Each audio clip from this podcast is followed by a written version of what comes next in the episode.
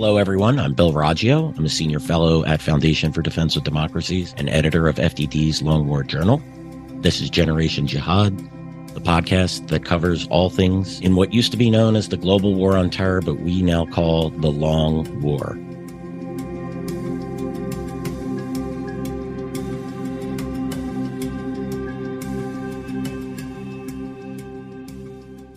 Friday, and going forward, Behnam, Ben Taleblu is my co-host on Fridays. Behnam is a senior fellow at Foundation for Defense of Democracies, where he focuses on Iranian security and political issues.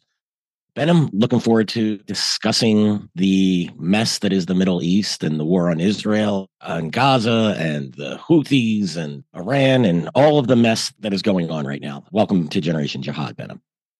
Thank you, Bill. Always a pleasure to be back with you. Looking forward again to today's conversation. Just great to have you. There's just so much going on, and it's just so difficult to try. You know, when we do these shows, where do we start? But I think the natural place to start today is with the Houthis and Operation Prosperity Guardian, which is with the, I believe there's eight or 10 countries that are involved in this that is supposed to be, still not even sure what it's supposed to do to counter the Houthi threat somehow. Is it offensive? Is it defensive? Are they by offensive? I mean, are they going to target the uh, Houthi capabilities um, to strike at the shipping and, and um, that they've been targeting over the last uh, month plus? Or is it going to be defensive and that would be escort and basically try and shoot down the, the Houthi capabilities, the, the, cruise missiles and ballistic missiles and drones and um, occasional uh, helicopter raid and sea raid on ships that the Houthis have been launching at shipping? Um, so, you know, a lot going on there. Prosperity Guardian was announced Monday. Um, there's some reports out there that the French are very unhappy. France is one of the members of the coalition and has begun escorting its own tankers and mer- mercantile vessels as they're uh, through the Bab el Mandeb Strait. That's the strait that connects the Red Sea uh, with the uh, Gulf of Aden and of course that's the um, that strait is the, the path to the Suez Canal. So right now, Operation uh, Prosperity Guardian doesn't look to be very prosperous or, or, to be guarding very much at the moment. If the French are walking out and escorting their own ships, as the U.S. and other coalition members are seem to be figuring out what to do. Um, Behnam, what are your your thoughts on this coalition? On what it's uh, what it plans to do, what it's capable of doing, and and you know, one of the things that was notable to me is who was not involved in in this coalition, and the Saudis being one of them, um, and there are other con- Egypt and other countries as well. Uh, yeah, so let's share your thoughts with this on uh, on Operation Prosperity Guardian, Ben. Well, uh, listen, it's a very interesting thing to unpack here because it's not the first time the U.S. or even an international coalition has been created to deal with an Iran or Iran-backed proxy maritime threat there's a whole host of, as you know, uh, combined maritime forces, task forces, international maritime security constructs uh, operating in places like the Persian Gulf, Strait of Hormuz, uh, Red Sea, Bab el Mandeb, and Indian Ocean, uh, uh, and and Gulf of Oman too, I should say. This basic, you know, stretch around the Arabian Peninsula, touching these two very important straits, is home to a place where Iran first uh, developed and refined a asymmetric maritime capability, which is the Persian Gulf and Strait of Hormuz, and then exported it with the Houthis literally on the opposite side of the Arabian Peninsula. And we saw, you know, fits and starts of this with the Houthis in 2016 and 2018 with light Red Sea attacks and reports of Iranian spy ships around there and uh, the ability of either side to in, engage in a blockade and Houthi fast attack craft. This is basically this entire threat is brought to you by Iran having successfully exported its anti-access uh, uh, area denial capability from one area to another area. And this is something that people thought was premature in 2018 when we warned about it, but I think actually was quite prescient then. So this is this is the architecture of the threat that these combined maritime task forces have long uh, been looking to uh, defend against. Uh, in some places, it's more about free flow of oil. In other places, it's more about counterproliferation and arms smuggling. Here, what the Houthis have been doing since they came online uh, on October 19th, I think, for the first time, firing uh, at Israel, is first try to strike at Israel proper. In the face of the interceptions of their ballistic missiles, cruise missiles, and drones via F 35 and Arrow and everything else, uh, the Houthis have shifted to going after this low hanging fruit in the hopes of the commercial crisis created by going after commercial shipping and international shipping, uh, as well as any kind of forces that would be protecting uh, this shipping, uh, would either reduce Red Sea trade, limit Red Sea trade with Israel, and in general put economic pressure furthermore and political pressure furthermore on Israel to end the war in Gaza. So again, this is Iran using military means to achieve a political goal. And it is looking to de escalate the war by escalating other crises. And here, I think Combined Task Force 153, which already existed uh, in, in the Red Sea, is going to be through the prism of the U.S. taking up the leadership position here for, I think, about eight members. Uh, I think the only regional member of substance uh, in this international coalition uh, is Bahrain, uh, which that is not an accident. Uh, that's where NAVCENT is, the fifth fleet in the Persian Gulf. So, but it absolutely makes sense.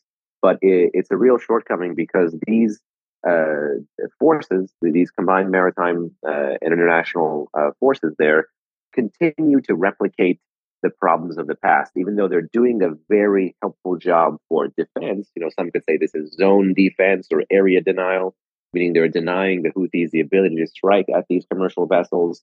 These commercial vessels still don't feel 100% safe yet. You still have a lot of traffic uh, being routed around the Cape of Good Hope in Africa. You have insurance premiums, you know, uh, you know, skyrocketing uh, for the vessels that continue to operate in the Red Sea. So clearly, the markets don't seem to trust the capability uh, of these uh, of this international maritime uh, coalition to 100% defend against it because all it takes is one attack. Uh, you know, ha- especially one attack on on on a, on a tanker that could be carrying oil or something highly flammable for a major disaster in a major international shipping artery. So uh, until these members do more, uh, and by do more, I mean respond rather than defend against, they're going to be really just beefing up an architecture uh, that already exists. And while this is commendable and while this shows leadership, this is again more of the same. And more of the same is necessary moves by the administration, but not sufficient moves by the administration.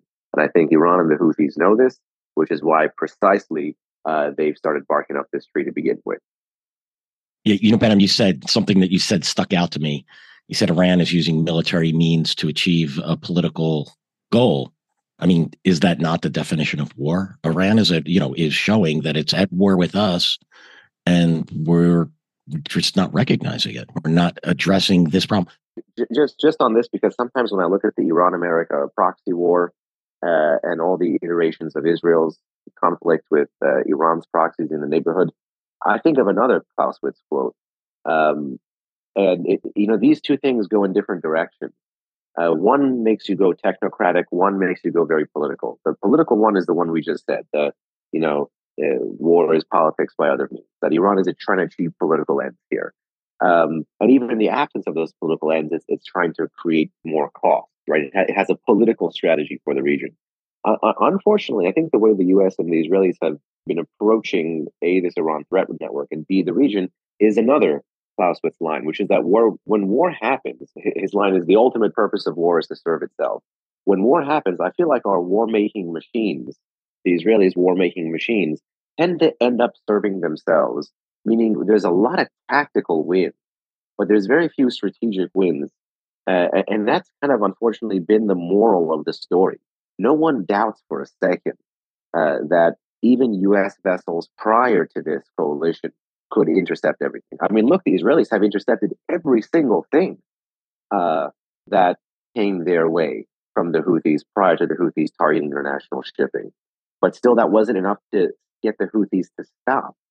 So again, we have like we and the Israelis have great technical means, but these technical means tend to feed into this kind of like almost legalistic bureaucratic war making machine that don't end up necessarily furthering the political goal. Uh, and that tends to be because I think, you know, I'm, I'm not a, you know, a scholar of U.S. and Israeli military history here. I tend to look at the adversary, but I think that is part of the problem that uh, these military machines focus a little bit less on not just the threat and the capabilities, but the intentions and the strategies of the adversary that drive those capabilities. Uh, and it, instead look at the one to one kind of battlefield performances. Uh, everything is a battle damage assessment. Um, and, and in that sense, you get that very legalistic approach that Clausewitz was talking about. The purpose of war is to serve itself. The purpose of the coalition is to, is to serve its own self. If the coalition says, okay, we have to defend, well, as long as they're defending, the coalition is vindicated. Um, you, and, and you were reading my mind, two, two very different, two very different worlds. And not to make a maritime analogy, but these are two ships passing in the night. No, you're, it, it's exactly right. I mean, we Israel is a, in an undeclared war with us, but a war nonetheless, and against the U.S. against Israel. And Iran isn't undeclared. I'm sorry, Iran. Yes, my my please. No. Yes, Iran is in a war with the U.S. and Israel, of course. Um, however, we believe that if we choose not to recognize it, if we choose not to actually address it, that we're not at war. But we are. I mean, it's it. We don't get a choice here to say we're no, we're not. We're not at war here. And yeah, this is the mistake, and you're you're absolutely correct, Madam. You this is this is why I you know I was like I, had, I was going to explain much of what you had said here, but I knew you could say it far better than I could. No, no. The, said it better than both of us. you know, we have to. He sure he certainly did. If we have to create coalition after coalition to deal with this problem and that problem, we're treating these as discrete little the Houthis. Well, they're threatening shipping. No, Iran is directing the Houthis to threaten shipping. This is the problem. But you know, we can deal with these little symptoms or and, and inefficiently deal with them, in my opinion. You know, you're right. These coalitions just have a life of their own, and it's not resolve it's not getting to the root cause of the problem because we don't want to get to the root cause of the problem. We being the US government um, and and its allies just ultimately have a fear of addressing the Iranian problem uh, at the at the root. And until they do they're going to have to this won't be the last coalition that'll have to be formed. Understood. No that it's a lot of this is by choice. I, again i'm not going to fault every policymaker for not wanting to uh, take the bull by the horns when the performance against uh, has not been great, let alone like a bull.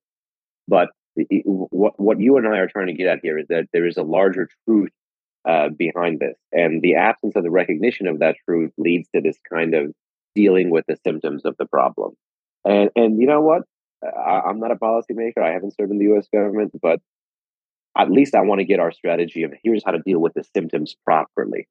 Um, and I think that takes us into, uh, you know, uh, an article um, that uh, an American think tanker, I think from the Carnegie Endowment, wrote in the Guardian, uh, which was basically a, a, rebuttal to an op-ed that John Bolton had in the Washington Post.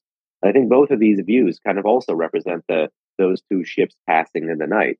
You know, to to make everything about dealing with the patron and forgetting that we don't have a good track record with the proxy, and then on the other hand, to make everything about seeing any move to even establish deterrence militarily uh, as being some kind of war hawking, warmongering move. I mean, both of these circles, both of these conversation clusters, they also, the purpose of them is to feed themselves. The purpose is to perpetuate the theory of the case that both these worldviews have.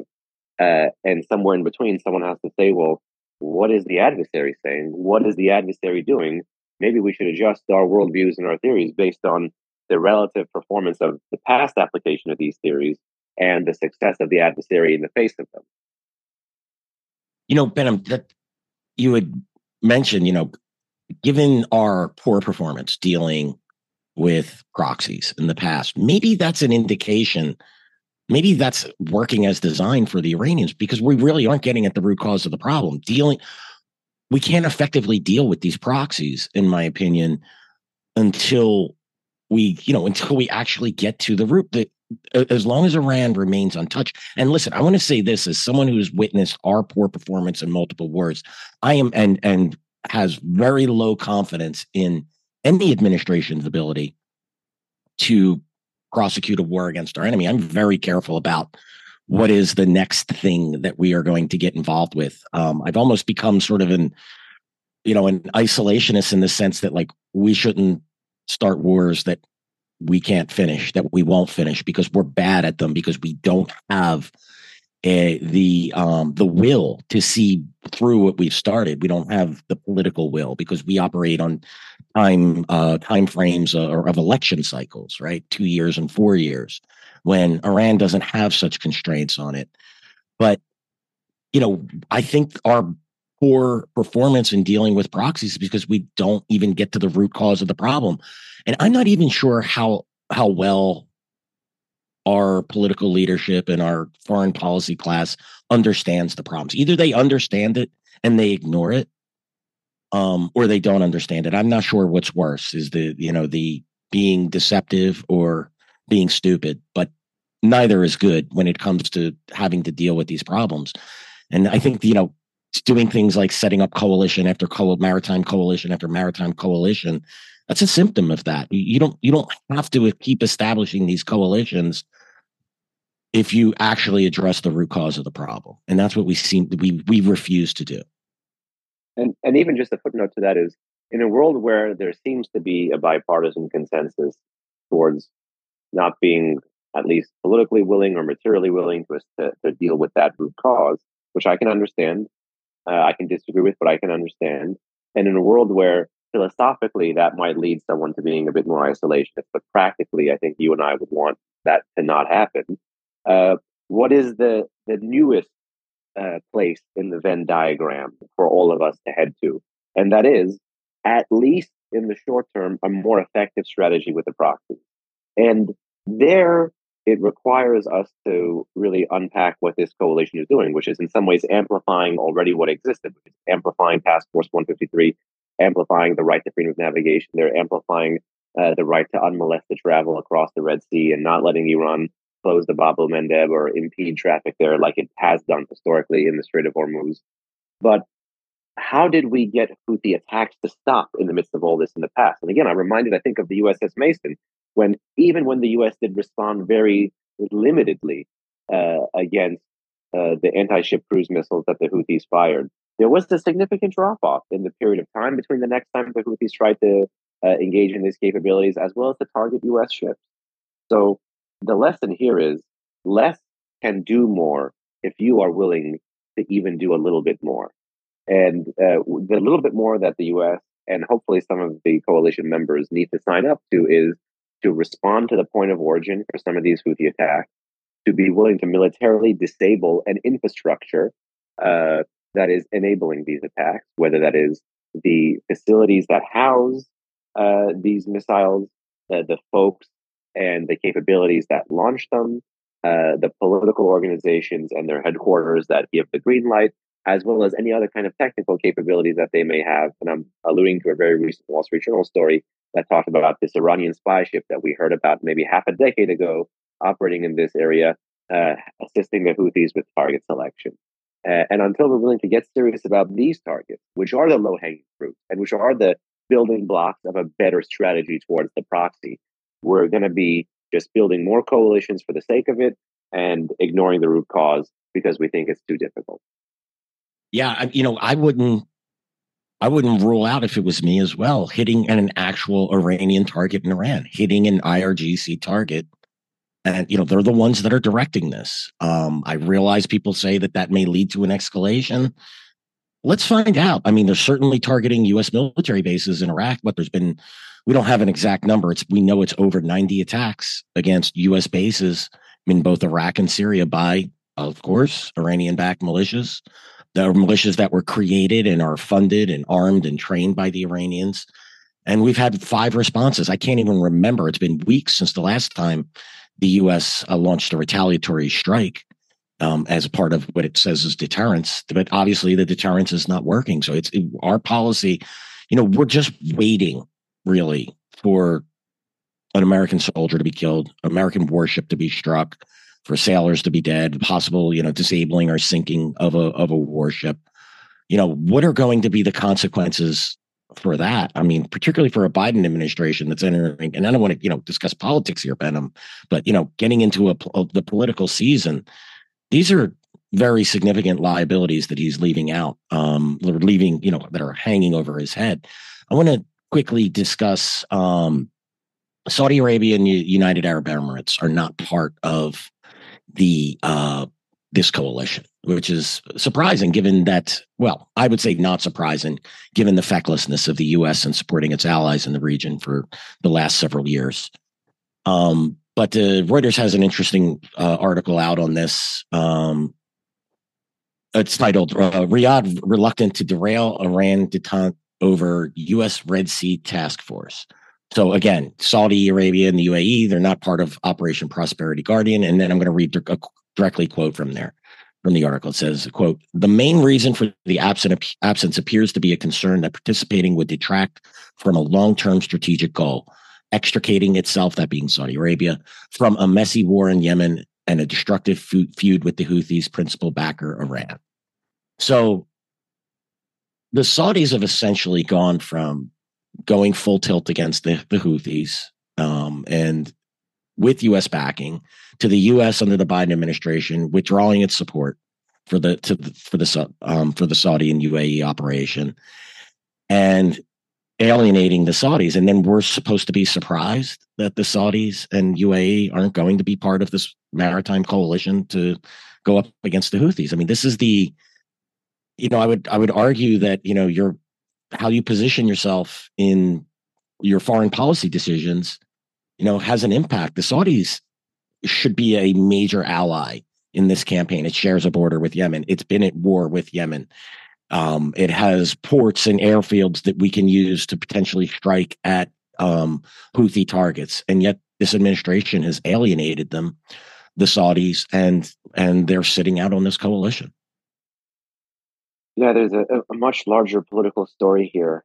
Um, and it's not designed to make it political, but we got to go back to uh, really the, the late Obama period, uh, when a lot of those regional countries, uh, the Arab states of the Persian Gulf in particular, found out about the U.S. Iran negotiations, uh, and in general, uh, what the JCPOA would end up yielding Iran, and the fact that this regional issue was totally off the table, and the prioritization of the nuclear issue over all else uh, really did mean that the regional countries were on their own. And then, you know, marry that, of course, with the U.S. rhetoric at the time about being willing to lead from behind. Uh, regional so- countries took regional issues into their hand and tried to create regional solutions to regional problems. And what you had then was, I believe, it was called Operation Decisive Storm, the start of the Saudi-led, uh, largely Arab coalition uh, against the Houthis, which had taken over Sana'a, the capital of Yemen, and an attempt to restore the Hadi government, which was ousted by the Houthis in Yemen. And the Houthis, you know, flirted with and ultimately partnered and ultimately absorbed Saleh's army and arsenal, uh, former former President Saleh of Yemen. And uh, the Iranians saw this, and ultimately, like they do everywhere, when they see there's an ability to support a local actor who has a local interest against fighting a, a major Iranian adversary, uh, they scaled up political support, material support, uh, and politically, the U.S. was not there to, to stand a with its regional partner, who had it had literally told regional problems to regional solutions. Uh, and this is a natural derivative of that. If you don't like the way regional co- uh, countries conduct regional business, then that would require a more forceful U.S. force presence uh, and and more aggressive, at least U.S. table setting for what the regional balance or what the regional picture might look like. So, in the absence is when these sorts of things happen. Uh, and if you remember the politics of that period, uh, you know, the fact that you know the U.S. was you know cut from aerial refueling and then ISR and the politics of the Yemen war, and no one is saying that the Saudis, who uh, you know lacked some precision guided capabilities, and when they did, still didn't necessarily employ them properly, uh, didn't cause a humanitarian issue in the way they were you know trying to you know snuff out Houthi targets in Yemen and accidentally leading to all of these civilian casualties as well. Um, Plus, of course, the fact that Yemen was already the Arab world's poorest country, that the Houthis also were fighting quite dirty, very much like Hamas, by the way, and likely in the future, if there's a third Lebanon war, just like Hezbollah will fight as well. Important for the Western audience to know this, that this is not a disconnected strategy of being willing to hide behind your own population and use the tough local conditions against the foreign adversary. But in that world of the U.S. first being willing to flirt diplomatically with Iran, second, saying regional problems to regional solutions. Third, not standing with the regional country, uh, which is fighting a proxy of your adversary, by the way.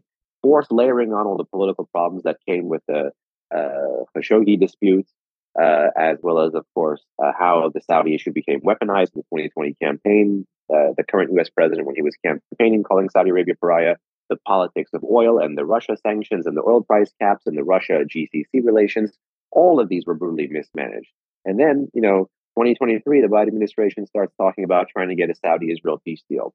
Uh, and that has to sound a little bit artificial when you have this, you know, uh, six to eight years of a, a, disconnected U.S. foreign policy towards that country. And then you layer on on top uh, of course, the fact that no U.S. president, neither Obama nor Trump nor Saudi, did no, neither Obama nor Trump nor Biden uh, did something in the eyes of the Saudis to sufficiently deter and push back on the Iranians. And even at the peak of the Trump period is when you had the attacks on the uh, the, the, American drone and the attacks on the U.S. base and the attacks on the Saudi oil installations, all kinetically unresponded to. Uh, and so these countries do what they did normally, which is to hedge. The UAE was actually openly hedging since 2019. Uh, you know, at the time when the U.S. was talking about building an international maritime security construct in the Persian Gulf, the UAE was talking about internet, a maritime security construct with the Iranians. The UAE actively, you know, we know they had proxy forces, uh, but actively winded down official operations uh, in Yemen in 2019 as part of this rapprochement with the Iranians. The UAE, at the peak of American max sanctions, remained a major sanctions busting jurisdiction and continues to be to this day for either drone components or petrochemicals or any other way the Iranians illicitly make money or illicitly beef up the threats that they pose. Uh, you know, the, the line that General Mattis said ages ago, which has unfortunately congealed in the mind of Washington, that uh, the UAE is little Sparta, just because the adversary is Iran, and this is a tiny country with robust, you know, military capabilities, is so wrong. The norm of these countries is to hedge because of the nature of their geography I'm not saying geography and demography is destiny, but you have to understand that this is the trend of countries that live on the front lines of major, you know, adversarial, uh, predatory kind of countries. Uh, this, this is this is a reason this foreign policy behavior is replicated around the world, and there's a reason these countries uh, that constitute U.S. partners today are hedging more than ever before. So you bring all of that into the mix, and the fact that the Saudis once they had this entire policy of trying to get the Americans to push back on the Iranians, had their own diplomatic normalization starting uh, actually a process in September 2021 and in March 2023. It led through some kind of breakthrough brokered by China to restore diplomatic relations, which were restored ultimately in May. Uh, and even in the Sudan crisis, you saw how the Iranians and the Saudis were able to deconflict and get their diplomats out. Uh, and so the Saudis are keen on retaining a publicly uh, a publicly visible uh, disposition of not being overtly anti-Iran anymore, because a they don't want to get hit from the Houthis anymore, who they themselves, uh, with some U.S. diplomatic support, were able to get a ceasefire extended several times, have not been hit directly uh, by the Houthis in a while, and don't want to have Iran activate its low-cost proxy against it. Uh, I mean, this is all you know moves by Saudi Arabia that is trying to prevent an adversary from striking it, trying to keep a relationship with an ally and also trying to stop a bunch of local wars around it while it is trying to economically and politically uh, modernize in a very robust way ahead of what they have for Vision 2030. And that is a very delicate balance that the Saudis are trying to strike. And conflict is not helpful to the uh, to the thing that the Saudis are trying to promote in the region. And, and in this sense, it's it's the height of irony that they who are so susceptible uh, to any kind of uh, uh, conflict or any kind of uh, storm that the Iranians could create are now pressuring America to not respond against the Houthis to keep this cold peace, which is essentially placating an Iranian proxy. I mean, we are witnessing a revolution now where there could be a slight change in the Saudi disposition to move towards trying to pay to play, uh, trying to purchase security. You know, there was a story a few months ago about the Saudis floating an idea of investment in Iran the Saudis are, are no fools. They understand this robust architecture of sanctions that even remains under Biden on Iran. Uh, they're not going to go actively invest in Iran, but these kinds of stories uh, show a kind of hedging uh, and permit certain kind of Iranian arguments about, well, we can, we don't have to dominate the Saudis. We can just have them voluntarily kowtow a little bit or voluntarily not move so aggressively towards Israel, not move so aggressively towards America. Keep them in this curious position which causes political problems for America and Israel in the medium to long term, and political problems that lead to embarrassments like, wait a second, you were just fighting the Houthis. The Houthis are firing at all these international ships. Wait a second, this is a threat to Red Sea shipping. You have a gigantic Red Sea coastline, and you're not going to be responding here. Uh, this is precisely again. This is precisely the point of a political strategy. Uh, our adversaries have a political strategy uh, we are now, we have a largely military strategy for the region. What is the political strategy to stop this Saudi hedging? What is the political strategy to get Saudi Arabia to see this is in its own interest? That's where this is falling flat on its face. Yeah, and I, I could not agree uh, more, Behnam. I this is you know, we just were watching a masterful play by the Iranians. Um, they they take advantage of our inability to craft and execute a, a, strategy across multiple administrations. And look, I say this as no fan of the Saudis. Um, when you publicly call and treat a country a pariah, don't be shocked when it acts like one. And and this is where the Biden administration, it's it's it would be funny if it wasn't so serious, where they're just shocked, shocked that the Saudis won't join into this coalition. Well, maybe you drove them to this point. Maybe you drove them to the point where it has to change its strategic calculus. Before we um we wrap up, and I want to get your view on the trends for 2024 and and who's win, you know, who's benefiting from this war. Uh, almost almost forgot about this. The Wall Street Journal has a, a great article out there um, the title is Iranian spy ship helps Houthis direct attacks on Red Sea vessels. So the IRGC is uh, providing intelligence to to the Houthis um, to direct drones and missiles on on on ships moving through the Bab el Mandeb. And isn't this the perfect target if you want to really practice deterrence? You know, yeah, you have an, go ahead. Yeah, you have an Iranian ship directing attacks on commercial shipping and U.S. warships. It's being manned by Iranians. Look, you don't have to strike this. You know, I, I know I'm sitting here saying, you know, hit something in Iran that has IRGC, hit it on the seas. That's the perfect place to do this. You want to target our ships, we'll target your ships. Look, if it was me and like I was to attack, uh, to to to send a message to the Iranians militarily, I would hit their navy. I would say, you know, you're attacking ships, fine you like your if you like to have a navy you know you could stop this now. And if not we'll start targeting your navy.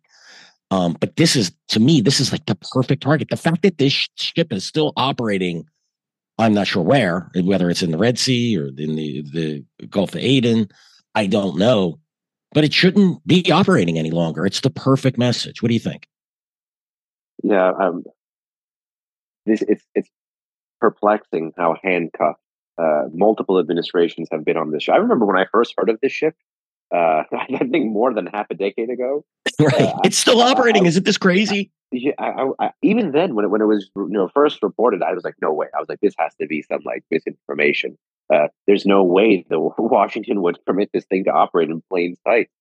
Uh, this would be at that time.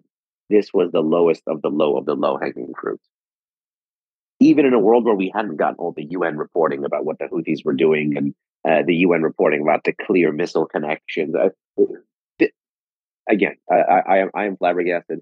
I am one person who is not willing to yet run, given that track record, the social science experiment of striking in Iranian territory, precisely because of the fact that all of these circles externally are yet to be squared. Let's not open that Pandora's box yet because I, I know enough. what this I, I, know what this UPS box looks like. You know, we don't need to go to mystery. We can go to reality right here. You pointed out something right here. Um, so uh, talk about trend lines. If, if these things, these, these these voluntary pulled punches, which we've seen across several administrations, literally towards this vessel, uh, hold, uh, then you know early 2024, you know you'll see you know, the axis become a bit more emboldened. And while Israel may have more military wins in Gaza, uh, the politics of what come at, may come after will arrest it potentially or limit the success of it. Uh, and in that world, Iran may achieve some of its stated aims of trying to delay another U.S. Uh, U.S. Israel Saudi Abraham Accords 2.0.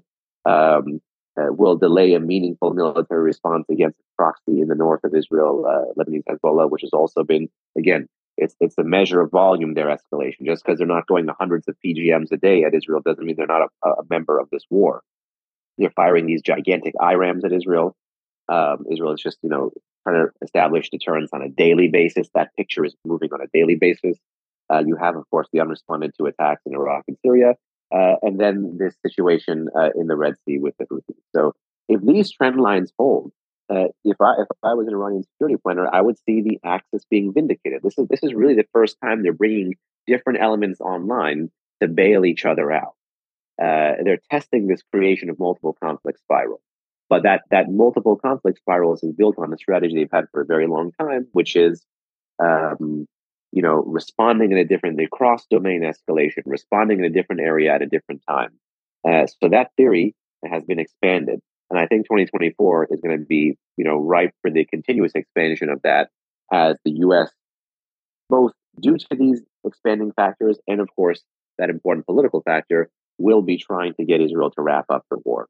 And the politics of managing that relationship, plus the, the, the different geographic and demographic issues here as to how the Democratic Party looks at foreign policy, how the Democratic Party looks at the U.S. Israel relationship, how both parties look at the nature of the U.S. force presence in the Middle East, how both sides uh, really have become a circle, the isolationist internationalists.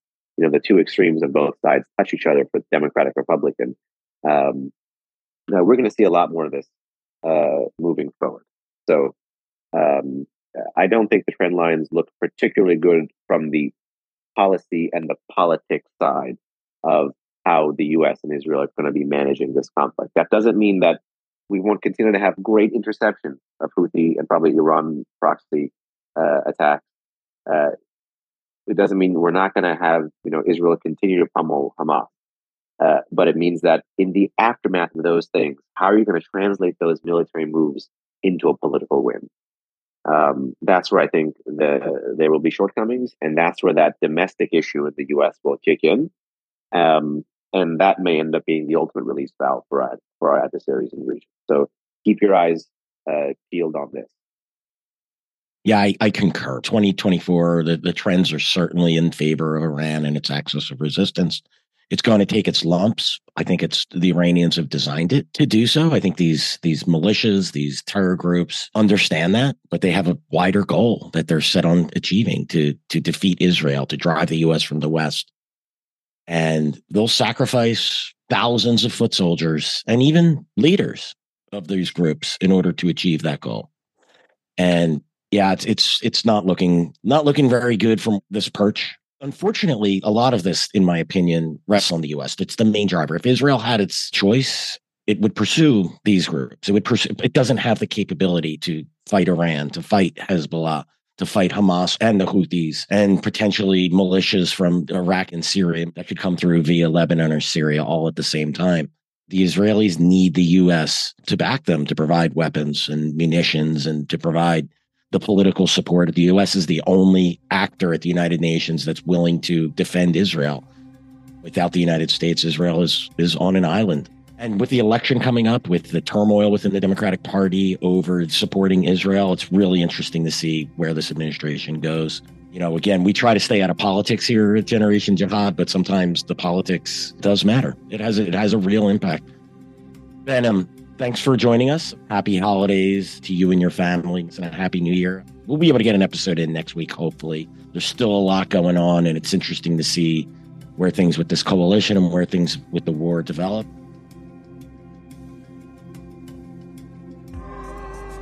Thank you, everyone, for joining us for today's episode of Generation Jihad. Just a reminder you can find us on YouTube, Apple, Spotify, and anywhere else you listen to podcasts. Make sure you subscribe and leave us a review. Thanks again. We'll see you all again soon.